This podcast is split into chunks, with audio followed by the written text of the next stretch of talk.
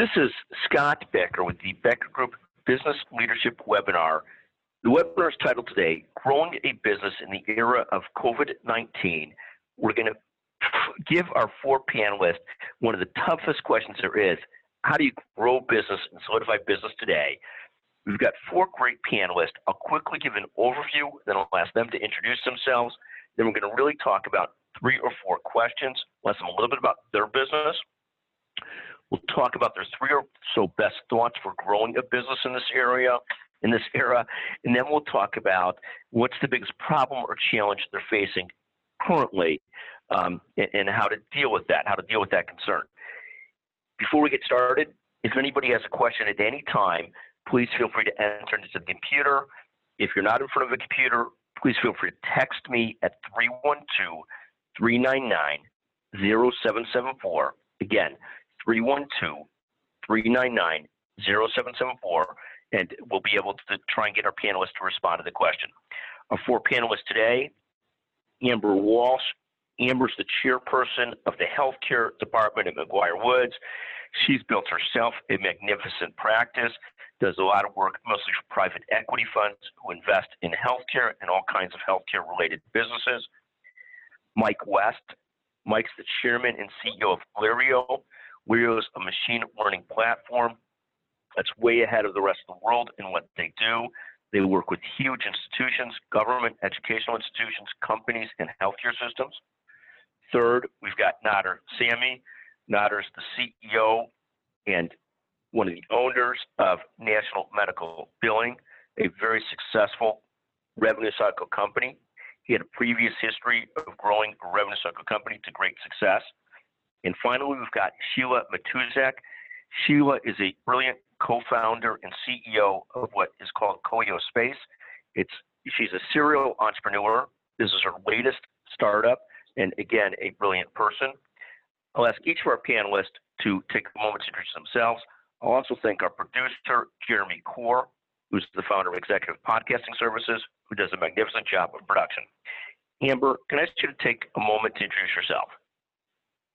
Absolutely. Thank you, Scott.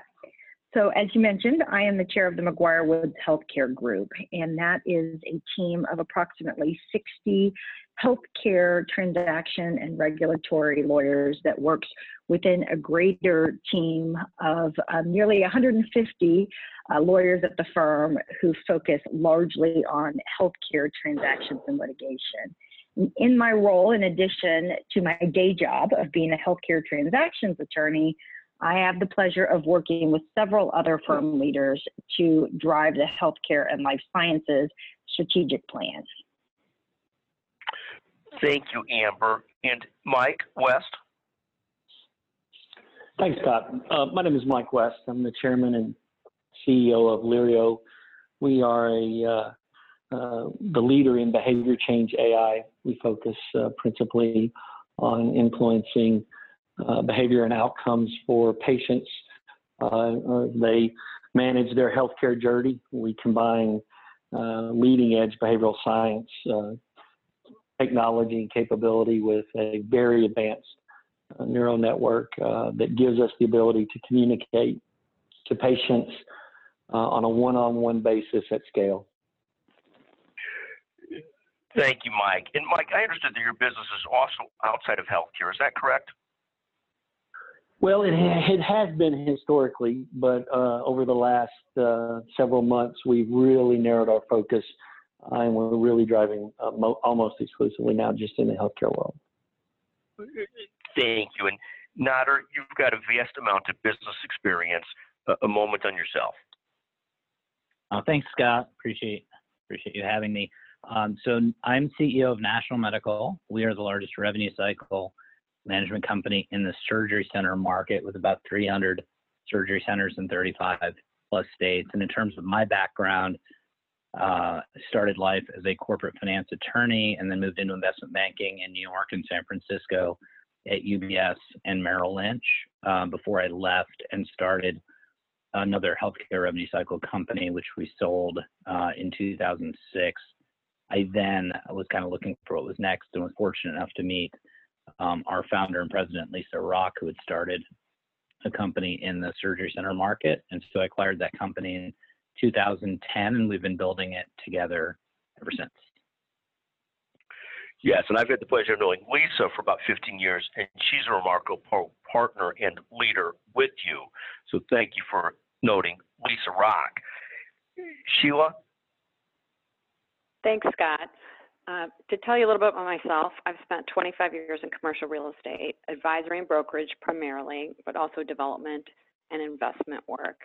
And I spent a few years running a real estate department for a tech company. I started Coeo Space a year ago with my co-founder, Kim Ford. Coeo is Latin for to join or to bring together, as we saw the need for transparent information and data delivered in a more efficient way to help uplift and transform our industry. You can think Zillow or even the MLS for commercial real estate. thank you. And I know you've had great luck in some of your other endeavors. Sheila, take a moment and, and tell us briefly about your business in the COVID era, 30 to 60 seconds on sort of the current state of business. And I'll ask Nader, Mike, and Amber to do the same. And then we'll ask each person their best three thoughts on growth in this era. Okay, great. While COVID-19 has been catastrophic for the world, it has actually represented an opportunity for growth for us. At Coeo Space, we've seen a huge surge in demand from tenants querying space online, and especially in industrial and suburban, and also a great need for virtual tours. And with COVID, we were pre-revenue, so we were fortunate that we didn't have a sudden drop in revenues. But of course, we will be taking on that challenge in Q3 and Q4 of this year.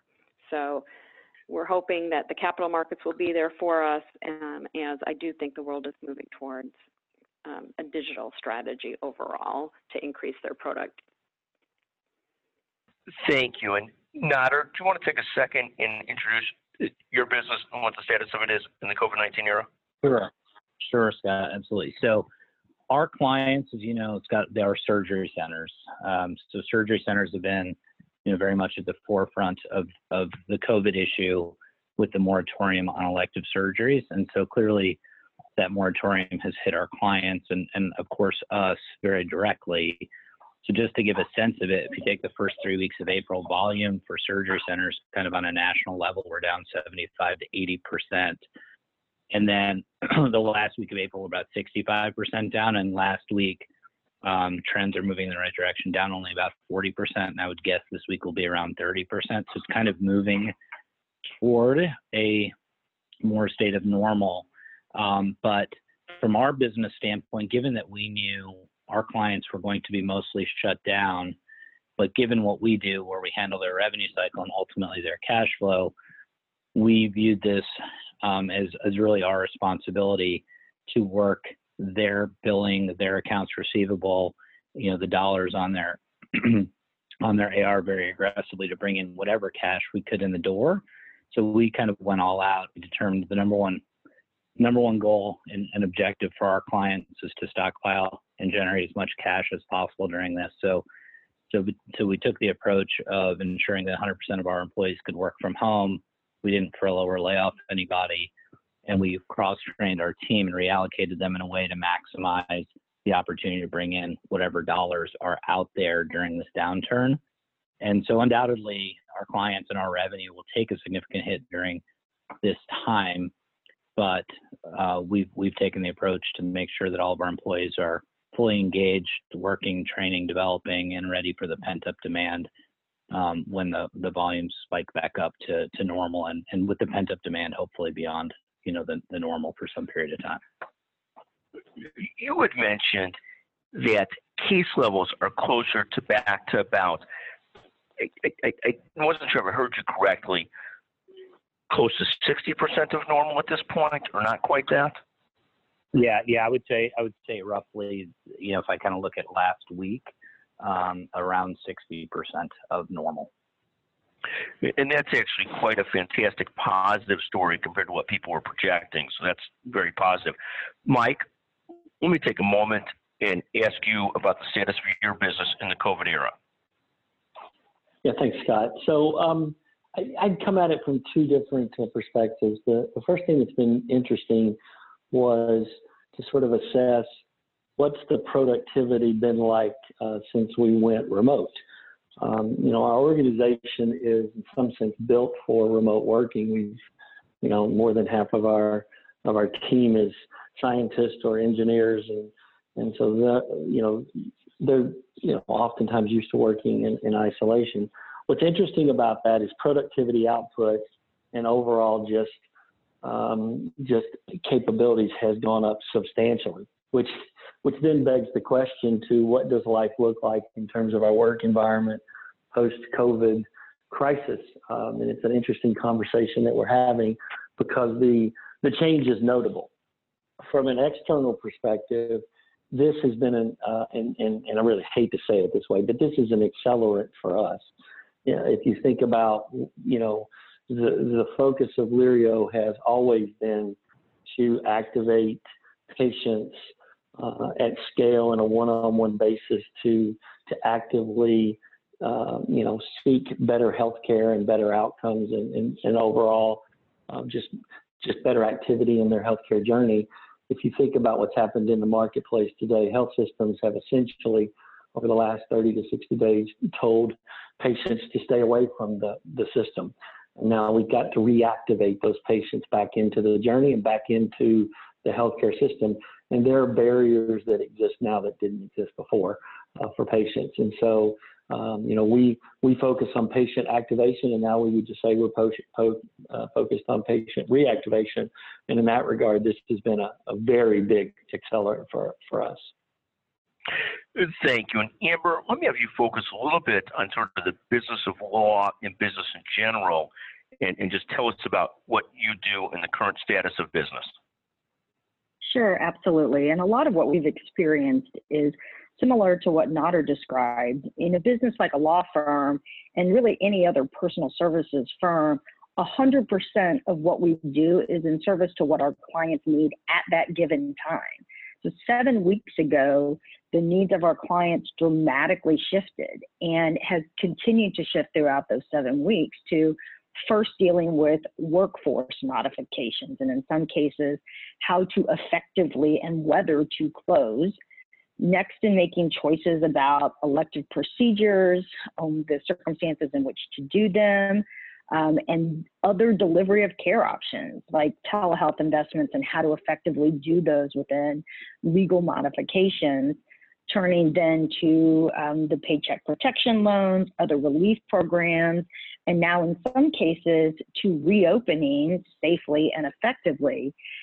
These are all existential issues for our clients, and the rules have been changing more frequently than daily, which is really a pace of legal change that is absolutely unprecedented and it requires lawyers to really shift their thinking and be able to process things on a dramatically faster pace than ever before. And this is going to continue, we realize, for se- several more weeks. It's not possible to say these rules are hard and we need more time or we need deep understanding of SBA law to analyze paycheck protection. That's not an option for our clients.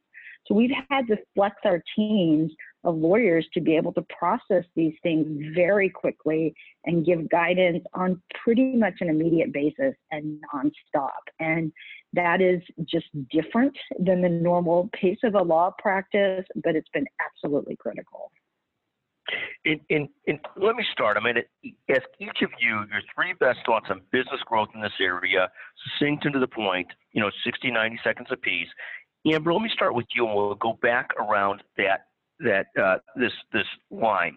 Amber, your three best thoughts on business growth right now.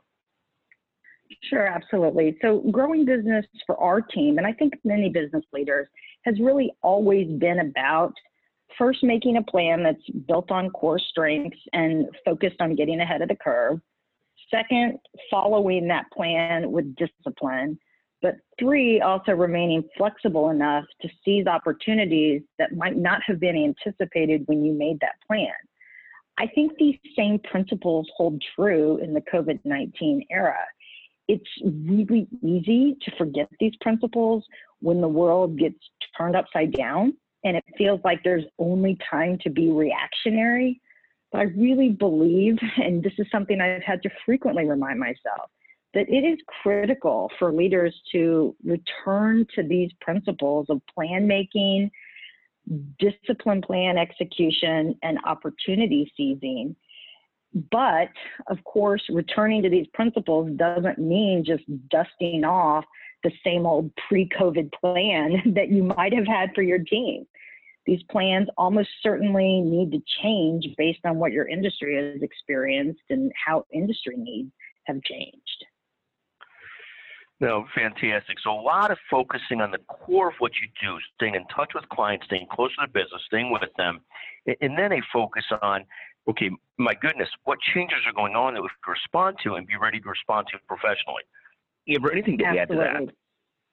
Yeah, it, one of the things that I would point out is that the additional benefit of returning to these core principles, and I agree with the way that you built that out there, the additional benefit of returning to those core principles and kind of dusting off that plan and making sure that you've now implemented changes in that that are COVID related, it allows your team to turn back to being proactive in their thinking and no longer merely reactive. I think that's a powerful means of regaining some control over a situation like this pandemic that at times has felt very much out of control. So when you are able to refocus on your business plan that's now been modified based on what your industry needs and how your industry is now operating differently in COVID, it is powerful and I think kind of helps bring your team together. It, one more question. How important is it to take care of your team during this challenging time to be able to grow your business? Oh, I think it's absolutely critical. And that's actually one of my big concerns when I think about two populations that I am most focused on. The first and the one that I can impact the most is our McGuireWoods healthcare team. And in a business such as ours, in a law firm, we have one asset, and it is our people. And I'm hyper concerned that the team remains connected and functioning as a team rather than merely as a collection of individuals. And we were very fortunate in our group that we had some really young leaders as well as the partners in our group that were very focused on this very early on and did not allow any of our team um, who were scattered all over the country to kind of hole up and wall up within themselves and get separated from the team. Lots of people in our group were making great efforts. Um, Tim Fry is one of our junior attorneys in particular that has done a remarkable job of making sure to keep connected in a variety of ways. And it is what is going to, I think, help us ensure that we are strong when we come out of this. Thank you. Mike, your three thoughts on business development. What should businesses be doing right now? Amber, thank you. Yeah, thanks, Scott. So, I, you know, I think the first thing that um, that um, I'm willing to admit is that there is no clear roadmap for where we are right now. Um, I think it's I mean, I think it's just uh, being honest with our organization and with ourselves that um, none of us have really experienced anything quite like this. The first priority that that comes to mind and was the first priority for us is is a people focus, and that is making sure that our team um, is safe um, and that they're they're able to work to the best of their ability, free of any sort of emotions, worrying about where the company's at and where we're going. So you know, we, we focused on our team, our team, made sure they understand the purpose and make sure that they understand that the activities and the work that they're doing right now um, can lead us to where we want to be. The second part of this, and, and it's really important, and, and, and Amber mentioned this in some degree, which is, you know, try not to react. Um, I see an awful lot of companies right now who are changing their business or deviating their business in a reaction, trying to react to something. And it almost feels like Uh, they're swinging at a pitch that's already in the catcher's mitt. Um, you know, this is moving very fast, and now is not the time to react to everything that feels like it's an opportunity. What I think the most important thing is, and, and this is, you know, again based on the, the best we can tell right now, is to think about how the solution that you have is solving problems for your clients. And the distinction I draw here is this: is you know, in the past we might have spent time talking to our clients about innovation, about um, the things that um, we do and the long-term impact of those innovations. And it might be a long-term horizon, and and that's perfectly fine. But the narrative has changed a bit. Now it's not about necessarily innovation; it's about solving today's problem. It's about today's pain point. It's about ingenuity and creativity. But that's a change in narrative, not a change in strategy. And that's really important. I think companies that that try to change and react and change their strategy are at risk for not getting things done right now, losing focus, confusing their employees, and not really putting their best foot forward. At the end of the day, the only the where we're growing is when we break it down into simple communication, which is we understand you have a problem, we understand the pain is real, we are able to contribute to help solving that problem, and we'll worry about what this looks like in 15 months. But right now, let's solve today's problem. And if you can point your strategy without changing it and the narrative into that, then you have a chance because people need to solve problems right now. Uh, Yeah, 100%. So it's really not completely changing your strategy, completely, maybe changing how you approach a little bit of it, and then constant communication as well. Yeah, I mean, I, I mean, look, I, some companies, unfortunately, right now have to change their strategy. so, so that you know, some companies are not at the position where they can have the luxury of doing what they were built to do because because the market's changed. But if you're fortunate enough that what you set out to do is still relevant and valuable, then you have to ask yourself the question: How are you selling it? How are you positioning it? How are you communicating it? Is is your message um, resonating with people who are sometimes in a bunker and really are just trying to survive. If you come in with what sounded awesome in January, uh, with and now you're trying to talk to them about some long-term uh, thing, and they're trying to figure out how to survive, they don't have time for you. It's about you know they're they're they're they're triaging their time because they don't have any. And so I, I don't think it's about if you're if you're fortunate not to where you don't have to change your offering, then it is about asking yourself the question about how you're communicating your narrative. Thank you. And uh, Nader, let me ask you your three best thoughts on growing a business today. Not necessarily healthcare business, but growing a business. What, what should you be doing today? Yeah, absolutely, Scott. And and uh, for for better or worse, I'm going to double down a little bit on what both Amber and Mike have said. But you know, first and foremost, I, I think the clear number one is more than ever really put the needs of your clients first. Talk to them, listen, and really, and also anticipate what they need. So in our business, it was very clear to us. We're very aligned with our clients, and even our business models aligned with them. Was that survival was key through this, you know, hopefully 90 day, 120 day period, and therefore cash flow is uh, cash really is king here from that standpoint. So we took a very proactive approach and, and mindset to not just, as I mentioned, um, really uh, mobilizing the troops to do everything in our power to maximize the cash that was sitting there on their books, but also we dove in and became kind of experts in all things uh, stimulus related. So the CARES Act and the PPP loan program, how it works for these centers, you know, helping them think through the SBA affiliate issues, the CMS stimulus programs, um, which include the advanced payments, grants, even the hospital without walls, helping everyone think through all of those scenarios that can do what they can to maximize cash. And we get pulled in a lot to just really be business advisors and help people, you know, even run financials and, you know, projections and, and answer a lot of questions. So more than what our core business is, but really we viewed our core business at this point was to help our clients, um, you know, through all of the business issues facing them, of which number one is you know, again, how do you how do you maximize your cash position so that you're going to be able to survive and be ready when the pent up demand comes back? So that that really to us was was number one in the driver. The second one, which you guys have mentioned, was was our employees. So number one, our clients. Number two, our employees. Take care of them. They are our greatest asset. Retain them. Keep them safe. Keep them engaged in the business. Train them. Most importantly, be very transparent and honest with them. You know, we've done town hall meetings with our staff. We provide you know the volume numbers where they are. Uh, they've been, you know, we've, we've, kept them in the loop every step of the way, and we really believe that will strengthen us and strengthen anyone who kind of does that on a on a long term, you know, basis. And then finally, from a sales and marketing standpoint, I think be very sensitive to the tone of message.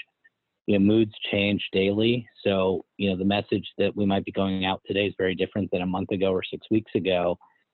So I think you need to be able to adjust and and change. You know, it's not a time to hard sell, but probably we're past the time of, you know, that we're in this together message now too. I think someone said the other day that they've made a drinking game out of every time they hear um, we're in this together. So, you know, I think it, it is a very important message, but I also think you've got to be sensitive. People have kind of heard certain things, and really, I think the right approach is is listen to their needs and try to deliver value um, through whatever whatever ways you can to really meet the needs and desires of their clients.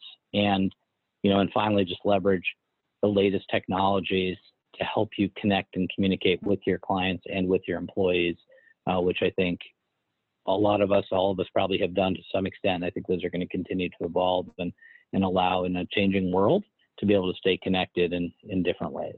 So i think those are those are my biggest big ones Nader, thank you. Let me ask you to do this. In 30 seconds, summarize those three or four points just so somebody wants to check was they've got them.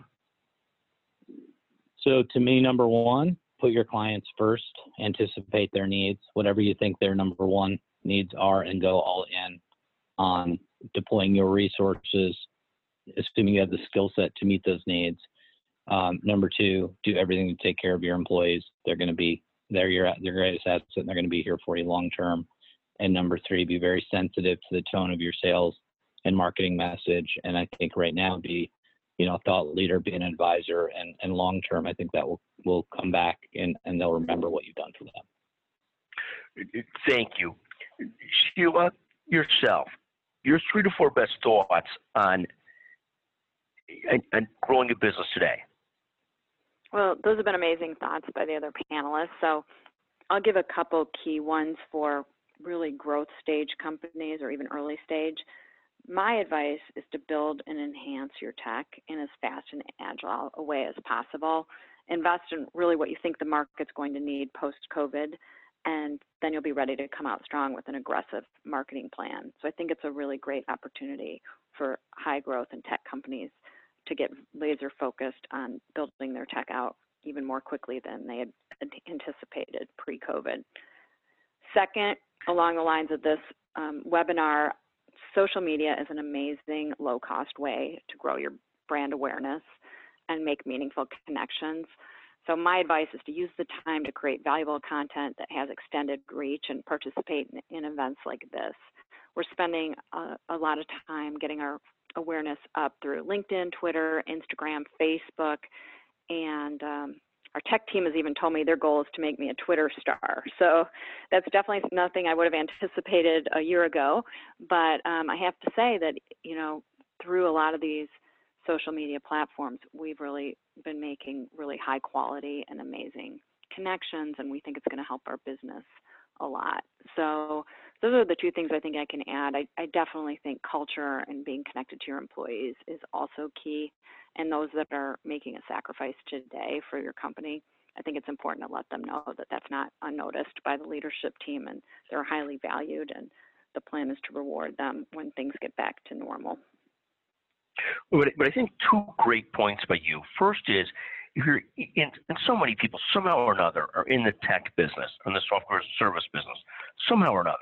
And, so to really double down and improving your tech right now, because in the long run, if you come out with not a great product, it never really gets adapted. And, so to sort of double down on that, use this time to do that. And then second is to keep on building brand awareness. So as you do start to sell into the world, that there is it, it, it, you've got that ear support, you've got sort of that name recognition and so forth. Um, Sheila, let me ask you another question. I'll come back around. Um, 60 seconds each on sort of, and I'll encourage our audience to to send questions in to the through the computer online or to the phone number I gave you 312 399 0774. Sheila, 60 seconds or so on the biggest concern right now and how you address that.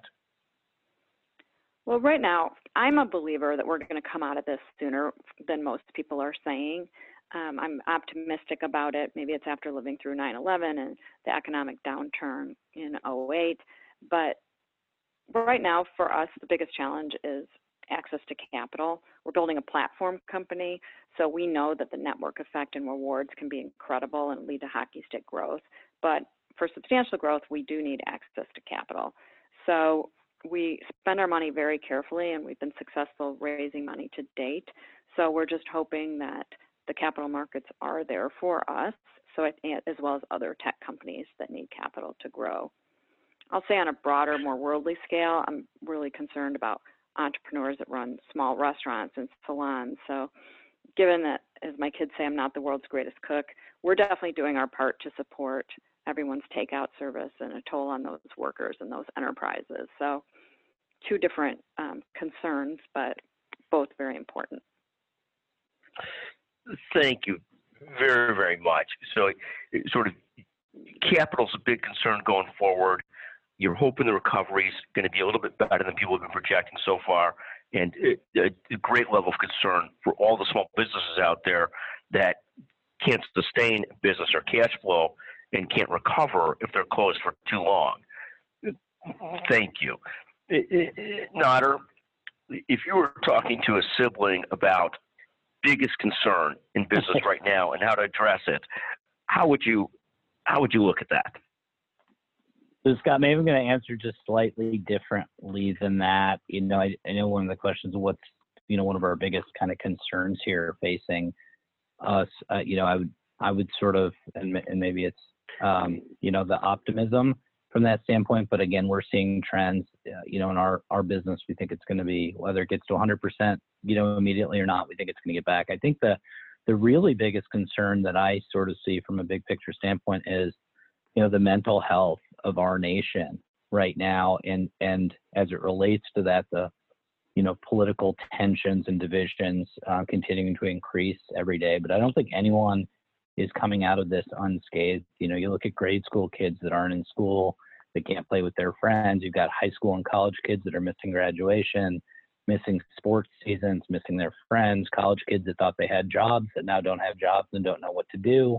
You know, adults fearful of losing their jobs, you know, crazy stress. So just the ripple effect of all that and how people are going to handle this if this, you know, continues and extends on. I saw, you know, California you know, or LA indicated possibly another, you know, 90 day, um, you know, stay at home type of order.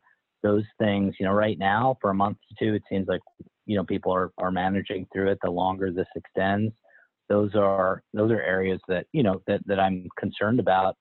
You know, I'm truly hoping that our nation, the world, can can ultimately, you know, safely and cautiously get back to our American way of life before severe damage is done, and I believe it can and will be done. But you know, that's that's probably one of my bigger overarching kind of concerns as I look at all of this, you know, at really at all aspects well, of life. And you, and you already see sort of, um, you know, they're, they're showing that overdose deaths are way up. We have 70,000 overdose deaths a year now, and they're looking to be 50% up this year or so. You see behavioral health clinics, rehab facilities are busting at the seams. And so there are great challenges that you speak of, no question. Um,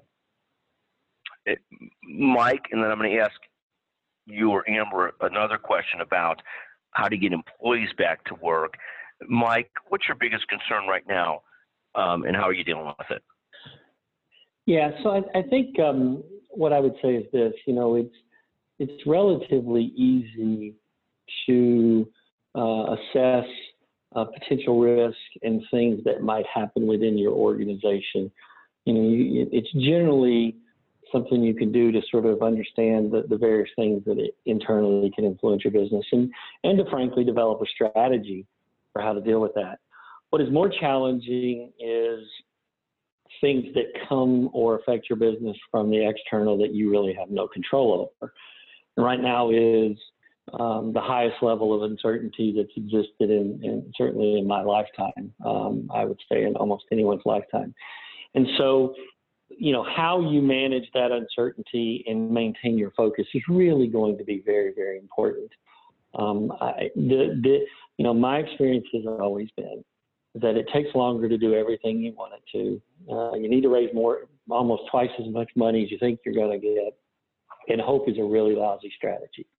And that's in good times. Um, and, and we're not in good times right now. And so I think that what the challenge is going to be for any leadership team is maintaining the focus on the things that you can control um, and, and reading those signals and advancing the ball on those signals and then ignoring the noise that you can't uh, uh, of the things that you can't control, and at the same time, sort of getting yourself in for the long haul, because um, that's what we're in. And I think that managing that while you know, think about it. All of us are on this call because we want to mo- build momentum. We all want to play offense. Um, but the truth of the matter is, is as a nation, we're playing defense and we will be for a while. And so those two things can exist together, but they only exist if you stay focused. And it's really hard to be focused in an environment where there's so much information and most of it is inconsistent. Um, so it's very hard to make decisions when you don't have good data. And, Mike, you've made a wonderful point about you can control some of your own micro risks in your industry or in your own company you know, sort of you could sort of see those.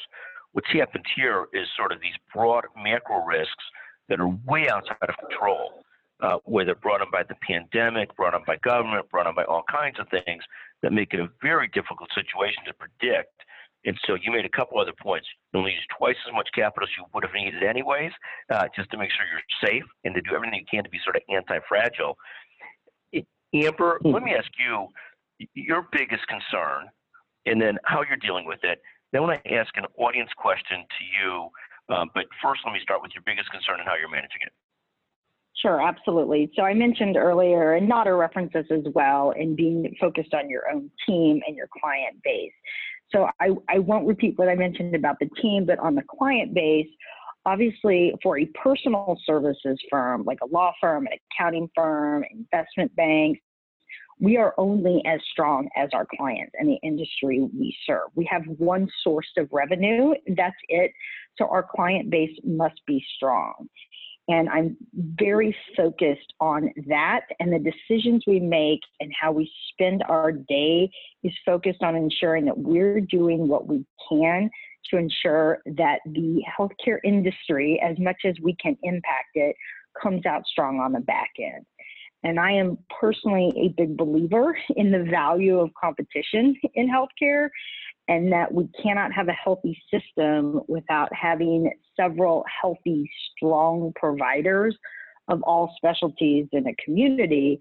So, if we can view our efforts as helping our clients to thrive from the large systems to the small physician practices across specialties, that's how we will ultimately thrive as a firm and a community. So we're very focused on ensuring that we are helping them come out on the back end, being able to have flex their own businesses for strength. Thank you very much. Let me ask if, if someone can comment on this question from the audience. Well, one of the questions is, how do you foresee employees coming back to in-person locations? I mean, some of these businesses can be run largely remotely. Who of the four of you is dealing with in-person employees? I know Amber, you traditionally are, but a lot of those are remote right now. Nader, I think you have pools of people yeah. that work in Missouri someplace. Yeah, no, I'm happy. Any thoughts on how yeah, people happy, come back to physical places? Yeah, Scott, I'm happy to to answer if you'd like. We we have three physical locations in Missouri, and um, the state of Missouri has sort of given its its um, you know stay stay at home rules, and then the individual um, you know counties are separate. So one of the counties in which I think it was May 4th, they um, allowed businesses to essentially start going back to work. Um, we we waited a week. Um, we what we did was we pulled our entire team to see who wants to come back now, who wants to come back at the end of May and beginning of June, kind of get through get through you know the school year. We have a lot of working parents, um, and then who wants to who ideally would like to work at home through the summer because now summer situations are are completely different for everybody. And what do you do with your kids if you've got young kids at home?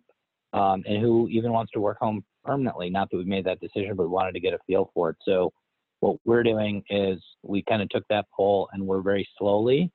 Uh, we've taken all the precautions for the CDC and consulting advice, et cetera. So, you know, in terms of, you know, usage of masks, all the testing, all the cleaning, all everything you know all the steps that that would be recommended we're doing in our offices so the first office opened um, monday this week where we just had um, well two offices 12 in one like nine in another. And we have about 250 people you know between those three offices. And um, so we're slowly bringing them back um, and again having very safe you know social distancing spread out offices. And and we're gonna we likely will have, I would say, by the end of the summer, maybe, you know, 40 to 50% of staff back, and then we'll evaluate it at that point. So it's a very slow, um, slow path, and we're kind of taking the lead a little bit from our employees of who's interested and ready. We don't want people to go back who they don't feel safe, but we've had a lot of requests from people who are dying and want to get back to work too. So um, St. Louis is not yet um, um, I think it's the 18th allows for it. So we are going to start with like 10 or 10 people on the 18th, and then again each week add roughly 10 as they desire to go back in. So, anyways, I don't know if that's helpful, but that's kind of our approach: very staged and very cautious, and and getting the input of our employees. No, it's it's it's really helpful. I know I talked to a hospital CEO today, who one of their hospitals they've got biggest health system in the state, and one of their hospitals they brought has had 100 cases coming in the last week from a meat plant that just recently opened up. The meat plant reopened, thousands of people in it. Also in the hospitals, 100 new cases. So these stagings and these phasings seem so important to try and reducing how much spread and, and how much infections you get um, and keeping employees safe and so forth. Such an interesting challenge. Amber, any thoughts on the physical location issue and what you're expecting? Yeah, I'll just um, add something additional to what um, Nader mentioned, and that is one good source of guidance is OSHA actually has a really pretty strong publication for steps that different employer types can take to reduce risk.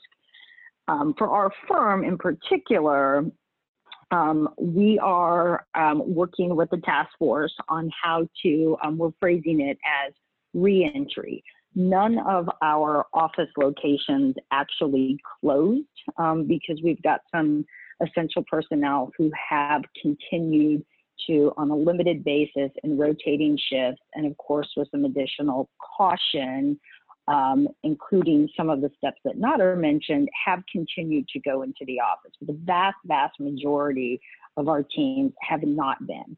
So we are working on plans for what that reentry might look like. Um, what is interesting um, for a firm like ours, where most of our locations are office locations, um, where most people have to, for example, ride elevators. That adds some additional complication. And how do you bring in teams when they have to be on an elevator and still maintain social distancing and, and proper safety precautions? These are the levels of detail that teams like that, um, like our reentry task force, is having to think through. And I do find that OSHA publication to be very helpful in helping employers who are starting to think about these issues, like the elevator issue, for example, um, be prepared for it and put it on their checklist. Thank you very much. I want to ask our audience one more time if we get any more questions, and if not, I want to wrap up. Um, Sheila Matuscak, Nader Samii, Mike West, Amber Walsh, I greatly appreciate you joining us today. I greatly appreciate our, appreciate our audience listening in. And again, thank you very, very much for all joining us. Uh, we'll hopefully have you all on again in the not too distant future. And thank you. And, and, and thank you to our audience and, Jeremy Core.